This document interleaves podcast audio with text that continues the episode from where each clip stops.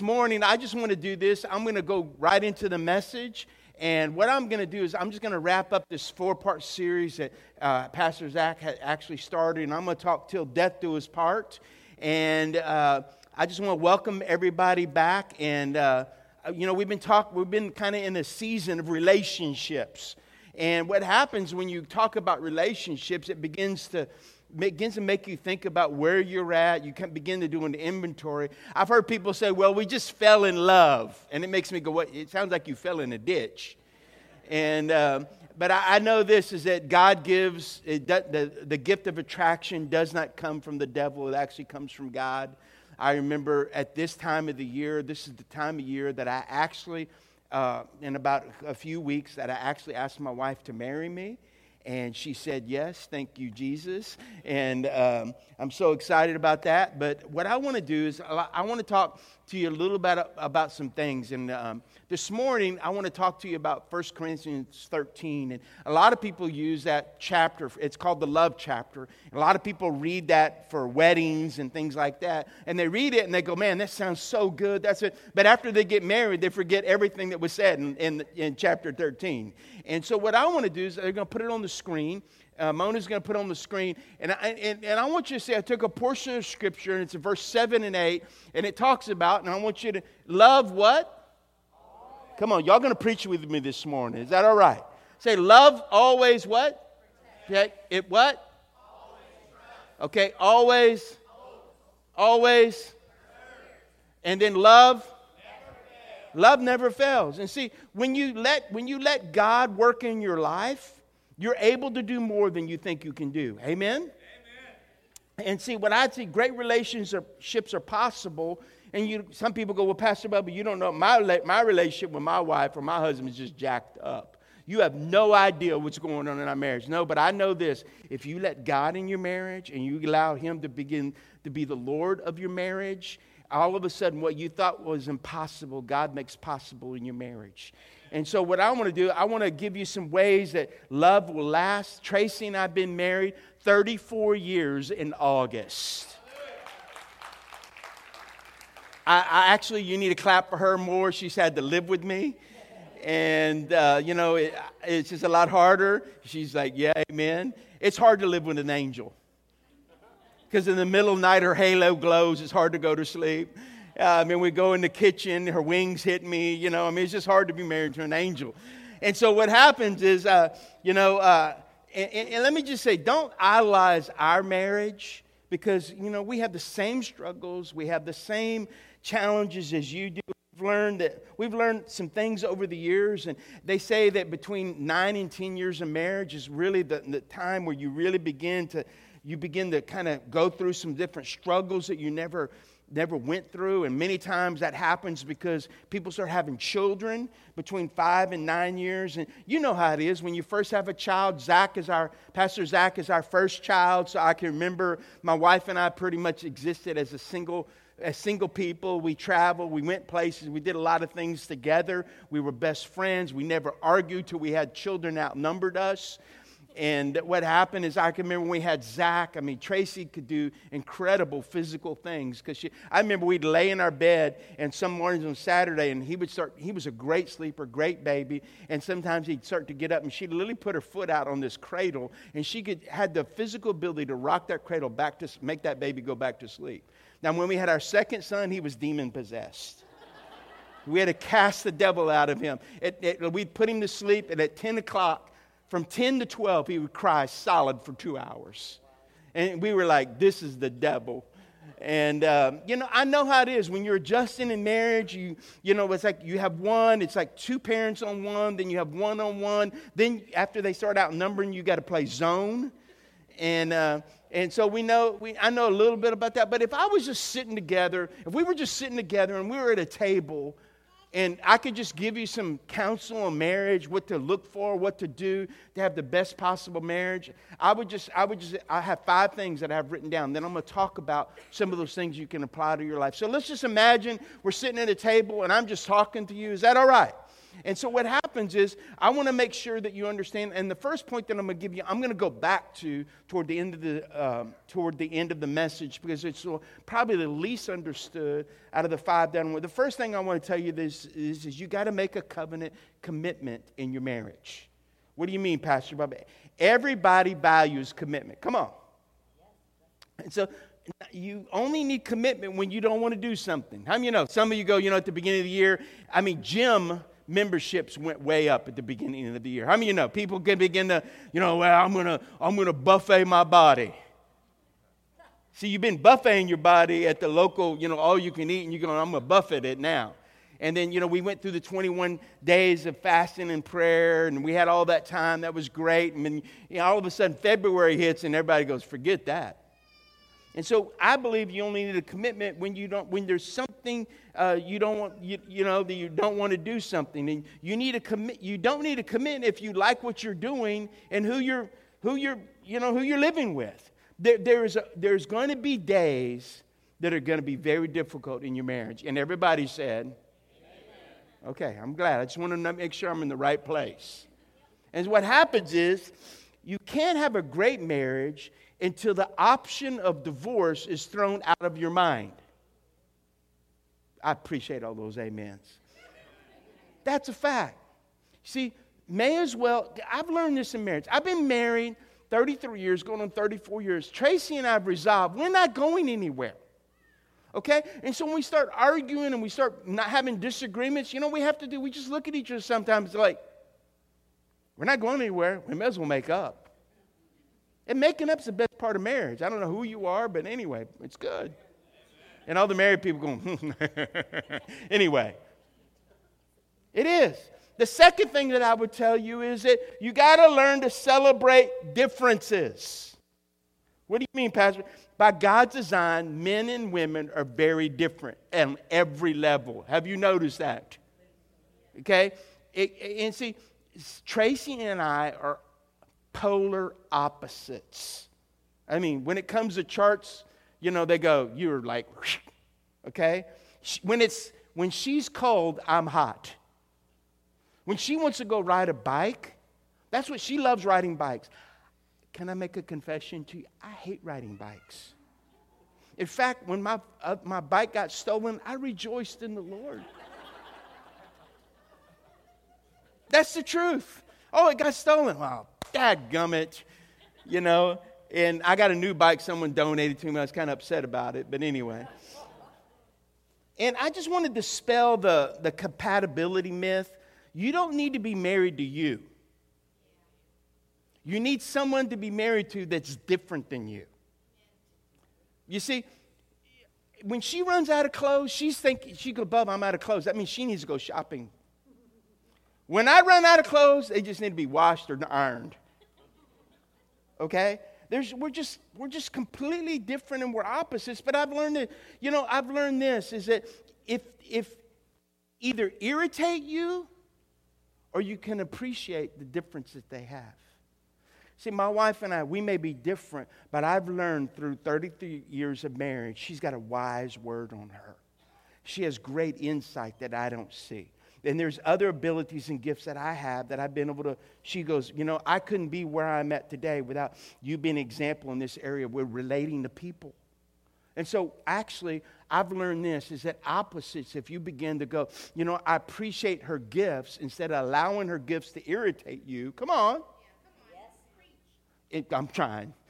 and, and, and what happens is, is that we, you've got to learn that, you know what, God puts opposites together because the Bible says two become one. And how do you know that if you just continue to have your own mindset, you can never become one? Amen? The third thing I want to tell you is this is that you got to work on communication. They say that communication is so important in marriage.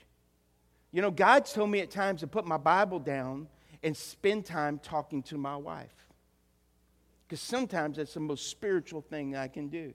I'm a very disciplined person. You can ask my wife when it comes to my Bible and my prayer life and things that I do. I read five chapters a day out of the Bible. This is not a religious thing. It's, I'm not condemned. I just just something that I love doing. Are you hearing me? And, and it's like, I love the Word of God. I want, I want the Word of God to, to be you know, part of who I am, begin to make choices who I am. But I, have I've learned this is that sometimes I need to put that thing down. I'm not that thing, the word down. I'm not going to skip it. But sometimes, you know, one of the best times that we have is sometimes Saturday mornings when the kids aren't doing anything. We still have, we still have kids in the house. We have six kids. You know, we have them ranging from 31 to 12, almost 13. Okay, five boys with one girl. Okay, so it's a challenge. But yesterday morning, we sat down, it was Saturday, and we were like, man, we don't have to go anywhere. Luke doesn't have any baseball games. Thank you, Jesus. And we just sat down and drank coffee and we talked. And we just talked. They say the average couple only spends in commun- real communication the average of four minutes of meaningful conversation. That's simply not enough. You know, they say that women speak about 30,000 words a day. Men speak about 15,000 words a day. And if you have a wife that stays at home raising children and they're going, ah, no, ah, no, no. Okay, if you're in that phase, look at me. Or if they just stay at home, or they have a job, or where they have to just do their, listen, look at me. By the time I come home, I've already spent 15,000 words in my day. And so when I'm coming home, Tracy's got words left for me. And if they're going, no, uh-uh, that's like 29,995 words waiting for you. You see, we do, the, you know, and there's things we got to do. We've learned we got to coordinate our schedule. We got to talk about finances sometimes. You know, uh, communication is so important. See, marriage can't survive forever. Look at me on leftovers. I'm gonna. It needs to be fed continually, or it will eventually starve. Marriage is like a, it's like a poster child from Bangladesh holding a, a little rice ball. Feed me. Little malnutritious belly, flies hanging around and everything, because your marriage needs to be fed. And all the married people said, Amen. And see, it has to be. If it's not being fed, see, men, if you want to know the most, the four most romantic words in the world, write this down. I think I don't know if it's going to be up there. Is it, is it up there, Mona? It, it, here, let me let me give them to you. And then what happened? Is the four most, and then just wait, guys. Oh God, why did you say that? Women, I'm trying to help you out up here. You. You're welcome. You see, Come on, lady. You got to. I'm just trying to help. But see, the fourth thing is this. Listen to me. Here's the support. You got to feed the romance.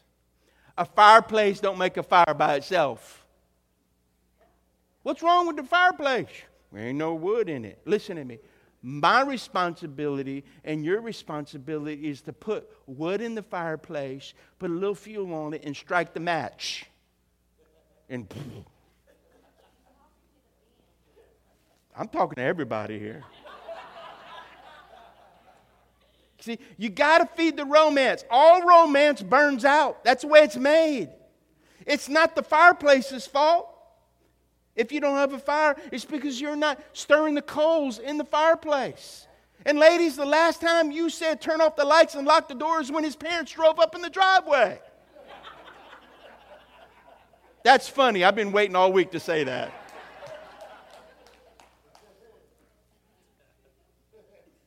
Tracy and I are very intentional in this area. You don't base it off of how you feel. I just don't feel like it. Guess what? Sometimes I don't feel like waking up in the morning. Sometimes I don't feel, can I be honest? Sometimes I don't feel like brushing my teeth. But I do, because my wife tells me, my daughter tells me, Daddy, your breath stinks. There's just some days I don't, but see, you can't base it on your, you can't base your relationship on your feelings. If you don't get ready for, if you don't get ready and you, you live by your feelings, it's like a train wreck coming and there's going to be failure in your marriage. And some people, people pay big bucks. I remember a guy came to me one time, he said, Pastor Bubba, he goes, man, my marriage is jacked up. Can you help me? And churches, I mean, services fixing to start. And I said, Well, look, buddy, I can't fix what you've done in a lifetime in three minutes. But let me give you an example. Marriage is like a bank account. The more you deposit, the more you can withdraw. The problem is, is you're probably overdrawn and you hadn't made enough deposits. That's preaching. And see, a lot of people are living on their lives and go, why, why are we where we at? Why, what's going on? And see, the thing that I would tell you, and the final thing I would sit down and tell you is you got to put Jesus at the center of it all. Well, you're a preacher. You had to say that. No, I'm saying it. Because this is true in every part of our life. If you're going to, leave, to, to leave God out of the process that He created, it's bound to fail. It's like if you get a car and you look at the owner's manual, and you know what's going to tell you? It's going to tell you you got to put gas in the gas tank. But if you decide, you know, today I don't feel like putting gas in the gas tank, I'm going to put water in the tank. Because you want to do it your way, and it's not going to run the way the creator of that or designer designed that vehicle to run. And see, in Psalms 127, verse 1, it says, Unless the Lord build the house, it, its builders labor in vain. It's going to it's going to crash and it's going to burn. In order for relationships to work, you got to let the one who designed it define it. You see, God defines relationships in a single word. And it was actually the first point. And it's the most it's probably the most misunderstood word that I'm, I'm going to talk about. I want to bring some definite. It's called covenant. You see, it's not a casual or convenient commitment, but it's a, it's a covenant commitment to God, to God. When I married Tracy McCann, or Tracy Lynn Cassidy, on August 4th, 1984, on 10th and K at Community Christian Church in Tacoma, Washington at 1 o'clock, I remember it all. I'd been waiting. I didn't want the trumpet to sound and not go to heaven happy. Anyway, y'all get that later. I thought, Lord, you know, Peter's going to come out. No, no, give it a day. Anyway. But I remember standing there and looking and making that covenant commitment till death do us part. I wasn't making a promise to her, I was making a promise to God. It was a covenant. God, you and me, you and me, that I'll be faithful. And you know what? She's kept her vows. Because I've been, you know, I battled cancer. I've been through things. She's been there for me. She's brought encouragement to me. She's helped me. She's loved me. She's made sure I've taken medicine when I didn't want to take medicine. She's called the doctor when I wasn't going to call the doctor, and I told her I wasn't going. She goes, You're going. You see, I believe this. If you look in Malachi, it's actually the last book in the Old Testament, and it's like you flip a page over, you go to Matthew, and it begins to give the genealogy of Jesus in the first chapter of Matthew. If you look at this, God's speaking to us and how we see marriage. How many know that when you begin to try to do things on your own outside of God's design, it doesn't always work? You're quiet. I get concerned. Okay?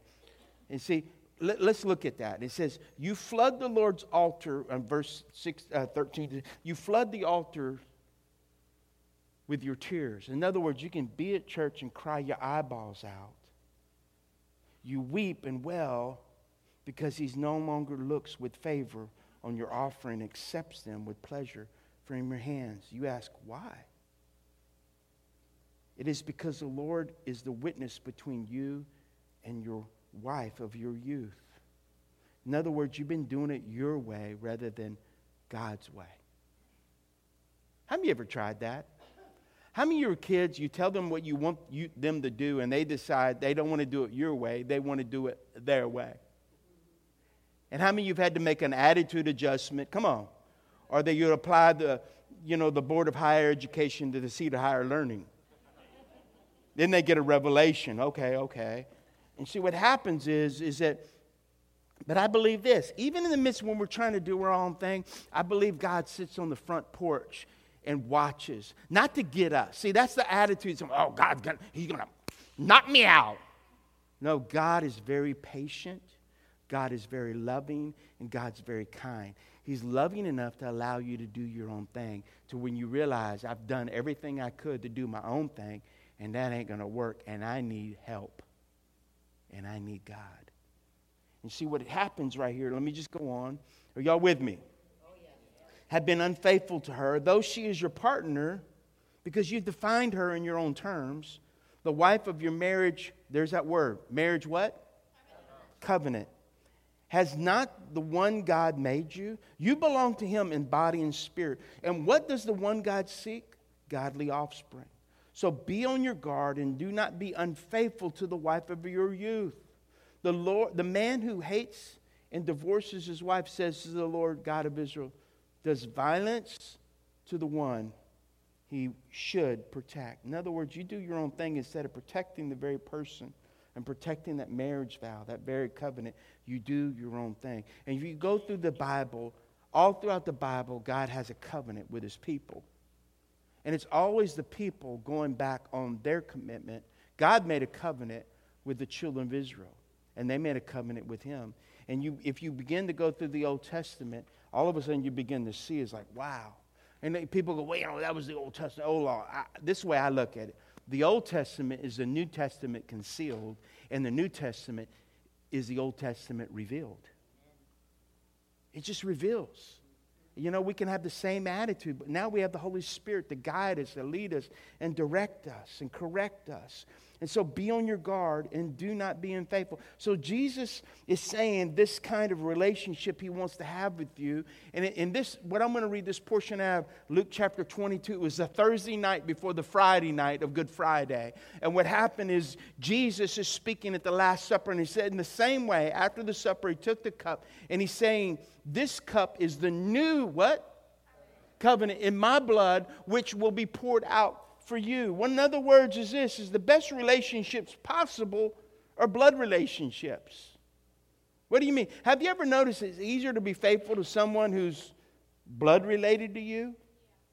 You ever heard that saying, blood is thicker than water? We'll go to the ends of the earth for our kids because they're blood related. Now, see, Tracy and I aren't blood related, and that's why, mar- that's why a lot of people feel like, hey, it's this marriage is disposable. We're not even blood related. Now, the kids and me, we're blood related. We know about you. There's just something about that kind of relation. That's why, you know what? We'll go to the ends of the earth for our kids. How many I'm talking about? But some people won't go to the end of the earth for their spouse. And see, you know, that's why our mate can be disposable. Our kids are blood related, but not See, I have, I've, met a, I've, I've never met a parent who would not go to the ends of the earth for the kids. I believe this. And you know, in our culture, we have, you have some places, and I remember growing up, I used to watch Bonanza, Maverick, you know, um, you Gunsmoke, you know, all those things. And uh, I used to like cowboy and Indian movies. And I remember as a little kid, my grandmother made, I had two uniforms. I had an army suit. My mama could only take it off of me when I went to bed. And that, she had to wash it. And I had a cowboy suit my grandmother made me. It was sweet cowboy suit. But I remember, me and my friends would go out in the woods and we go, we, you know, we go, you watch Cowboy and we, we're going we're gonna be blood brothers. Yeah, so what you do, you get a knife and you cut your hand and then you'd put your hands together and you'd wrap it with a cloth. Me Hancho, you Pancho, we blood brothers. You go back home, your mom goes, Ah, what did you do to the hand? Get the Mercurochrome, monkey blood. No, mama, not the monkey blood. How many you know that don't make you a blood brother? That just means your mom's going to tap you on the back of the head. And see, I've learned this is that I have six kids, and I had one of my kids get in some trouble one time, and I got a call that I needed to go down to the station. And it was not a good thing. And sometimes when you get a call like that, a couple of things you want to do. First thing, I'm going to kill them. Anybody been there? Okay. Second thing is like, what is going on? How could this? And on the way there, I just thought, Lord, what I, I realized the first reaction would be my, my most important reaction. Are you hearing me? Yes. And so when I got there, I said, you know what? I need to put the biggest Pastor Bubba smile I can put on. And I got to the station. I knew the, the policeman and all that. And he gives me a few words, and I'm going to bring your child in here. I can't say everything. Maybe in about three years, I'll give you the whole story because it's still being played out in a good way. And I looked at my child, and I looked at them, and I said, You need me more than you've ever needed me before in your entire life.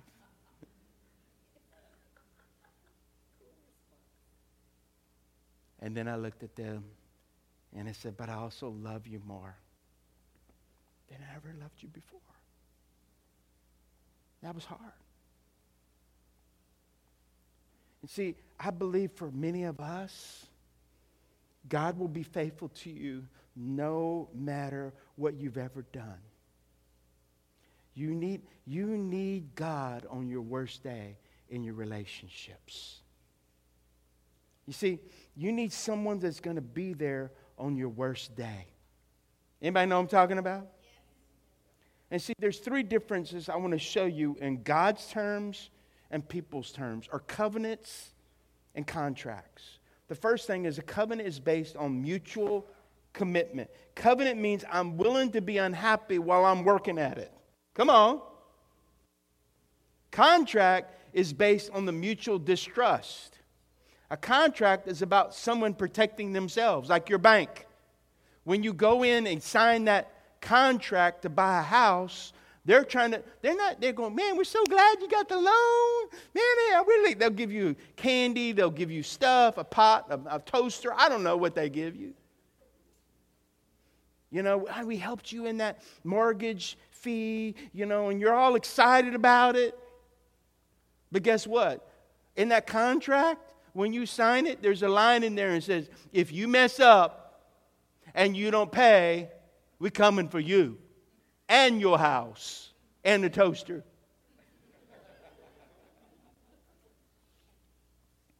But see, that's why even in marriages now, like I do premarital counseling, and it's funny sometimes, and like people come and they go, "Oh, Pastor Bubba, I have met. She's perfect." Really? No, she, we don't argue. She always smells good. She looks good.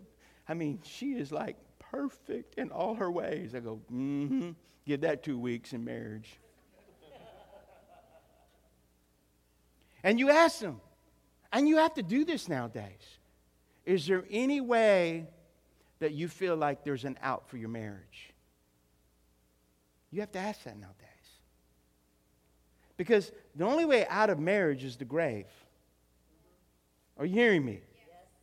You say, Pastor Bubba, that's what I'm talking about. I can't divorce her, but I can kill her. I'm not giving you permission to do that. But here's the thing it's a covenant. A covenant, here's another thing a covenant surrenders rights and assumes responsibility.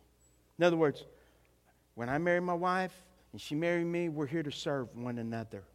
That's what Jesus does. Jesus, and it's a relationship Jesus has for us. You see, I don't go into it for her to serve me, I go into it to serve her. Just like we serve this church. We go, when you go into ministry, it's not about you. It's about serving. The Bible says the greatest in the kingdom are those that serve. And thank y'all. Look at me. You know what? We can't do what we do here and have this service if the people that don't go and serve for the children do what they do. Are you hearing me? They're the most important people. They allow us to do what we do in here. And so, you know what? When you go pick up your children, we don't give them red Kool Aid. We don't hop them up with, a, you know, can't go home, mom. We teach them the Word of God. Listen, you, when you look at those people that are giving their time, can you do one thing for me? Can you tell them thank you this morning? Thank you for what you do. Thank you. Because I believe this. You see, contract protects the rights and it shucks responsibility. That's what it does. It protects, it protects them and they have no responsibility in it. A covenant has the highest interest of the other in mind. Contract has personal convenience in mind. You do, I'm going to do what's best for me. Are y'all with me? See, the greatest relationship in the world is when two servants are in love. The worst kind of relationship is, is in the world is when you have two masters. Wow. It's the most destructive, two masters in love. See, you may say, well, this, this is not doable, Pastor Bob. That's what I'm talking about. Man, he's telling me what to do. I'm telling him. We're just frustrated. You're right. You can't do it on your own without God. Here's two final thoughts, and I'm going to wrap it up, okay? Is that all right? I'm going to put a bow on it, and I'm going to be done. Okay? Two final thoughts that fuel the principles of co- covenant. Listen, if you have gone through a failed marriage, I'm not trying to get on you. You know what? That's your past. God has done a work in you. And, you know, you, I'm not going to the past. God's forgiven you. You got to go on. Are you hearing me? It's not time to stay. I've learned this. If I could put a, a sign on my desk, I'm living for today. Are you hearing me? What do you mean, Pastor Bubba? I can't go back and fix whatever. I can ask for forgiveness for what I've done in the past. Are you hearing me? I can walk in godly sorrow. I can walk in repentance. That means that I'm not going back to what I used to be like or do what I used to do. I'm not going to treat people the way I used to do it. In my marriage, I'm not going to talk to them the way I used to. I want to be serving. I want to be honorable. I want to have compassion. I want to be able to have a listening ear. You see, I believe this love, listen to me, write it down. Love is not a feeling, it's a choice. If I followed all my feelings, look at me, I wouldn't be your pastor this morning. I just wouldn't. Why, Pastor Bubba, how could you say that? Because I, I go through things just like you. Okay, let me ask you something. Let, let me look at me, and I'm, going to do a church vote this morning. I won't vote on you and you won't vote on me. We're just going to have a vote, all right? Okay. How many of you this week had some feelings that you just lived out? Thank you for four honest people. The rest of we're praying for you. Okay, first I got to do a test. How many of you have ever lied? How many of you have never lied? If you raise your hand, you're a liar. Okay, so let me do the test. How many of you this week you had some emotions and you just lived out your emotions? Come on. You said things, told people, you know, you drove up here, and you were fighting with each other, and you saw me walk. Oh, this, you know, shut up! I'm gonna slap you. Kids, be quiet. You brought me. All of a sudden, you saw me go. Oh, there's Pastor Bubba. Your emotions and feelings got healed. Someone cut you off on the interstate, and you gave them the peace symbol. I understand. Don't raise your hand. Okay, here's the thing people who use their feelings as a barometer for the health of their marriage are destined for a breakup. Love doesn't give the person what they deserve, it gives them what they need. Colossians says it like this. I love this portion of scripture. It says, and over all these virtues, what does it say? Put on what? Which binds them all together in perfect unity. In other words, look at me. I'm so glad you put on your clothes this morning. Because you know what clothes do? It covers our nakedness, it covers our warts, it covers our blemishes. Come on. Aren't you going, me too, I'm glad? It says, put on love. Like I put on this shirt, I need to put on love. Choices lead and feelings follow. Two weeks ago, I was in Jennings, I was preaching, and I actually preached this message. And a young guy that was in jail had just gotten out. about, told me three days before. And he came up to me and said, Pastor Bubba, me and my girlfriend, we want to get married. We want to do it right. How do we get married in this church? I said, Well, we take you through four classes of premarital counseling, and then, man, we'll put the yabba dabba do on it. And he goes, Wow. Thank you so much. I came this morning and I just felt I felt loved. I felt important. And I looked at him and I said, Listen, if you do it God's way, you're the reason that we have church. It's for people just like you. And every Sunday, you're welcome to sit on the front row. Because Jesus died. Jesus didn't come for the healthy, He came for what? Those that were sick. Those who were unhealthy. How many of you say, you know what? I was living an unhealthy way? And see, the sad thing, you can be in church, and there's a few things that church wants to talk about nowadays. It doesn't want to talk about marriage sometimes because you got to deal with some social issues. If you, li- if you continue to live by what society and culture says, look at me, you're going to end up uh, shipwrecked. Are you hearing me? But if you have the Word of God that is your guide, listen to me. It's the Word of God. I don't care what culture says. Because culture said the same, they've wrapped it up in a bow generation after generation and try to force feed us to believe things. But sometimes we need a backbone like a crowbar to be able to say, God, I stand on your principles. I'm going to love you. I'm going to honor you. No matter what culture says or where they go, I'm going to love you. And I want my marriage to work. I believe this is that the capacity love comes from the fact of receiving love. I needed love myself. I remember the day that I met Jesus, May 15th, 1980, about 3 o'clock. I gave my life to Jesus, got filled with the Holy Spirit. I was out the next day on McKinley Street telling my friends about Jesus. I didn't know scripture. I didn't I knew that I met love. And I believe this God's love is the greatest force in the universe. And when you meet him, you're never ever the same because it's not about religion, it's about a person. Think about how much he loves you. I've been thinking about that. Easter's coming in about four weeks, five weeks. Been thinking about Jesus on the cross, Easter coming. And I think about how he proved his love for us. We know that they hit him. They blindfolded him and said, Prophesy now who, who hit you. They plucked his beard. They put a crown of thorns and they shoved it on his head. They whipped him with a cat of nine tails that literally ripped his flesh. You had, op- you had organs that were exposed. You had bones that were exposed. Muscle was torn. They spit in his face. They nailed his hands, his feet. I did that. You did that. But I love the part when Jesus is about to go be with his Father. And he says this one simple line Father, forgive them, for they know not what they do.